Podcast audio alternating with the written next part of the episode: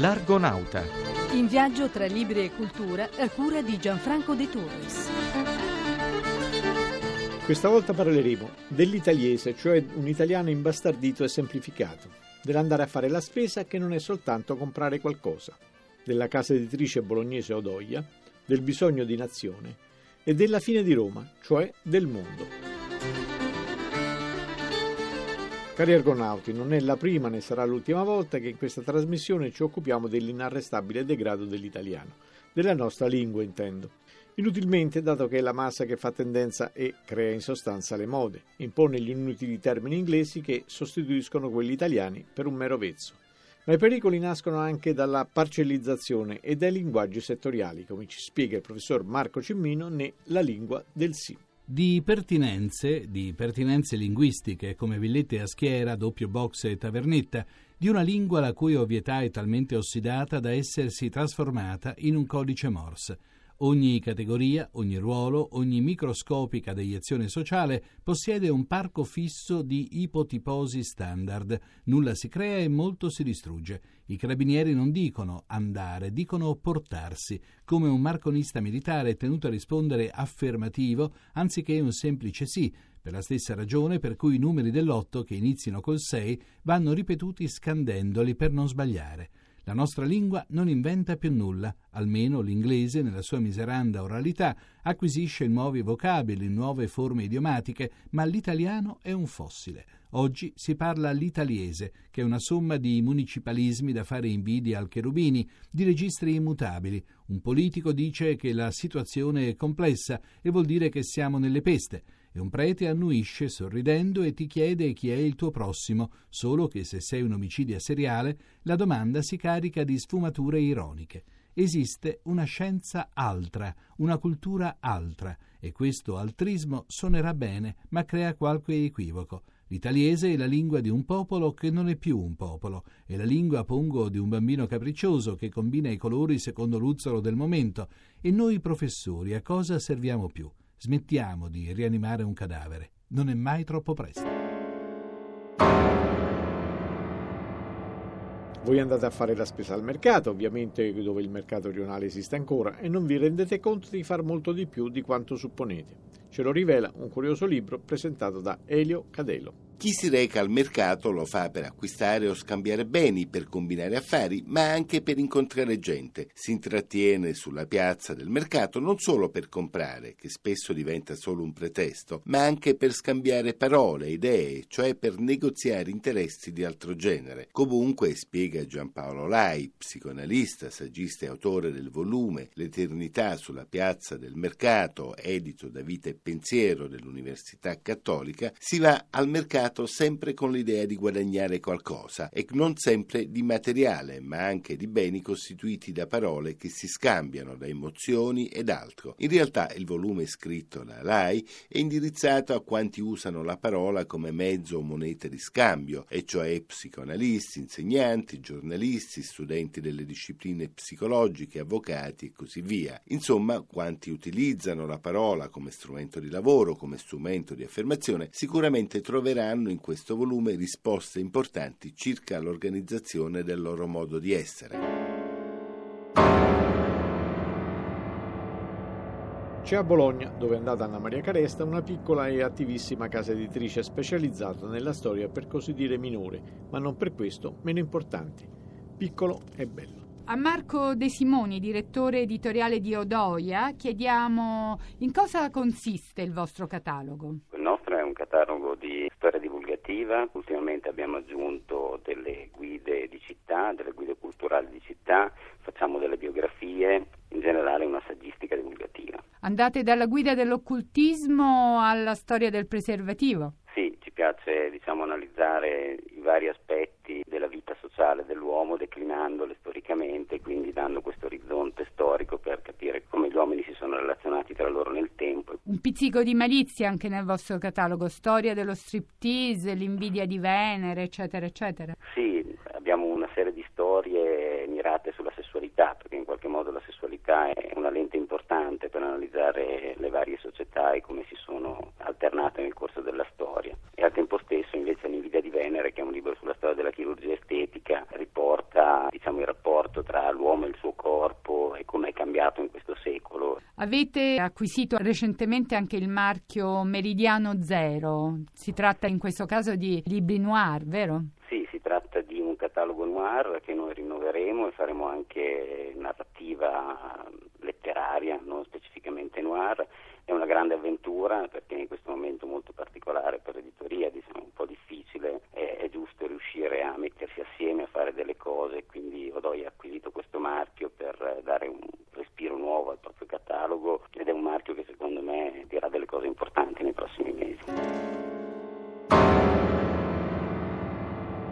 Per carità, mai mettere in dubbio il valore dell'Unione Europea, neanche nel pieno della bufera economico-finanziaria. Ma chi ha detto che un superstato sia qualcosa di meglio delle vecchie nazioni? Sentiamo Riccardo Paradisi.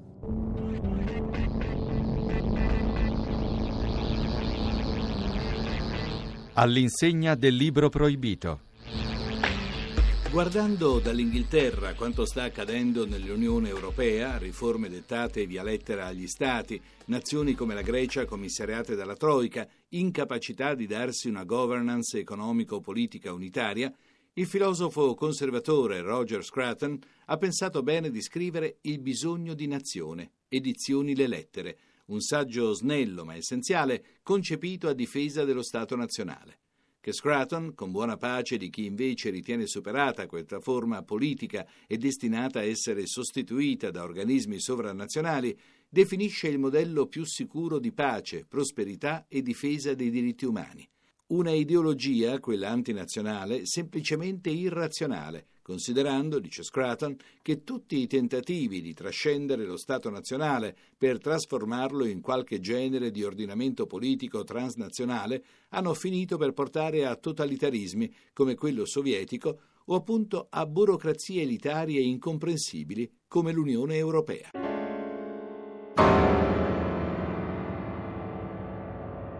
Roma caput mundi e quando vien meno il capo, vien meno l'intero mondo alla soglia del tempo di Alfonso Piscitelli. La fine di Roma. Nel maggio del 1954 si diffuse a Roma una voce insistente che accennava alla fine del mondo. Molti ne parlavano nelle strade, negli uffici. Anche i giornali dell'epoca riportarono l'eco di un annuncio così impegnativo. I meglio informati indicavano una data precisa, il 24 maggio. Qualcuno attribuiva la fonte della notizia al Papa. Pio XII avrebbe avuto una visione che gli anticipava l'evento. Il Vaticano ovviamente smentì. In realtà fu una crepa nel Colosseo a provocare l'ondata di paura. Le antiche mura del Circo Massimo mostravano squarci preoccupanti e i più anziani ricordarono vecchi stornelli romaneschi che collegavano il crollo del Colosseo alla fine del mondo. E non erano solo stornelli. Secoli fa furono Tertulliano, Sant'Agostino e il venerabile Beda a stabilire un nesso causale tra la salute di Roma e la salvezza del mondo. Difficile ignorare quelle voci così autorevoli. Ma a questo punto diventa importantissimo capire se gli antichi maestri avessero previsto anche il provvidenziale intervento di produttori di scarpe nella manutenzione del Colosseo e se i profeti di sventura avessero immaginato che bastavano due fiocchi di neve per mettere in ginocchio l'antica capitale del mondo. Abbiamo concluso. Gianfranco De Turris vi saluta e vi ricorda il sito internet www.radiono.rai.it, la posta elettronica argonauta-rai.it e vi dà appuntamento fra sette giorni. Dorme un teatro colpito al centro di un'agricola contrada. Tanto qui nessuno si dispera. Dai pera.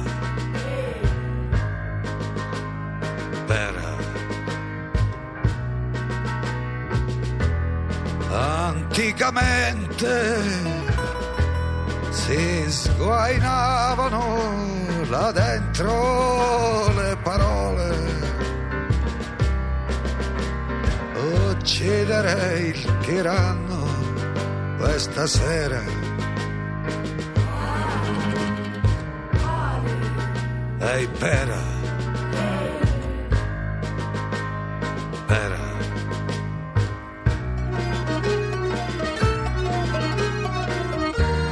Tiranni oreste esaure, criniere antiche di tragedia, e là, là nel vuoto fulvo, caotico, elettra vive recita, si muove.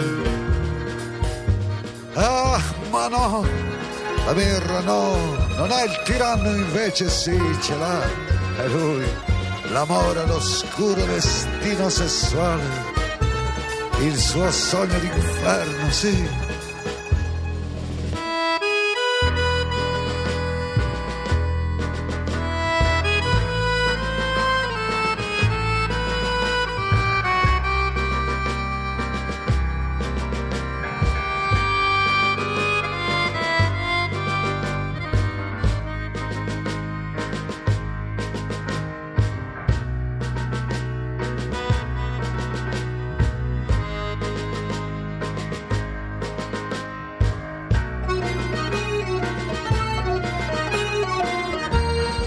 Spariva la città tra le sue torri le tempeste del teatro, un vento marinaio.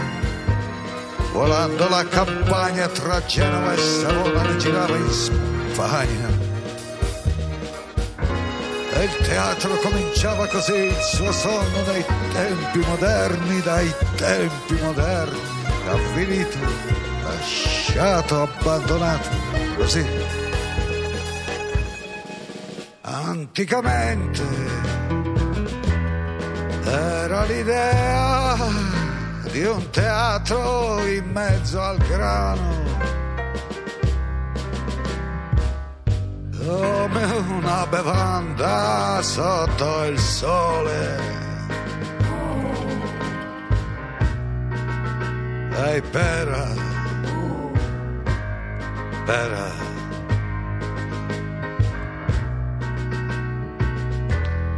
dorme un teatro,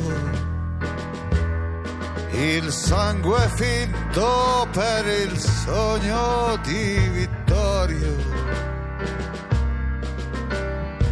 rosso come il vino del sipario.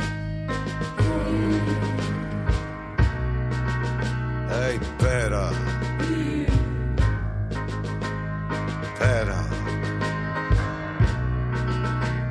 take better.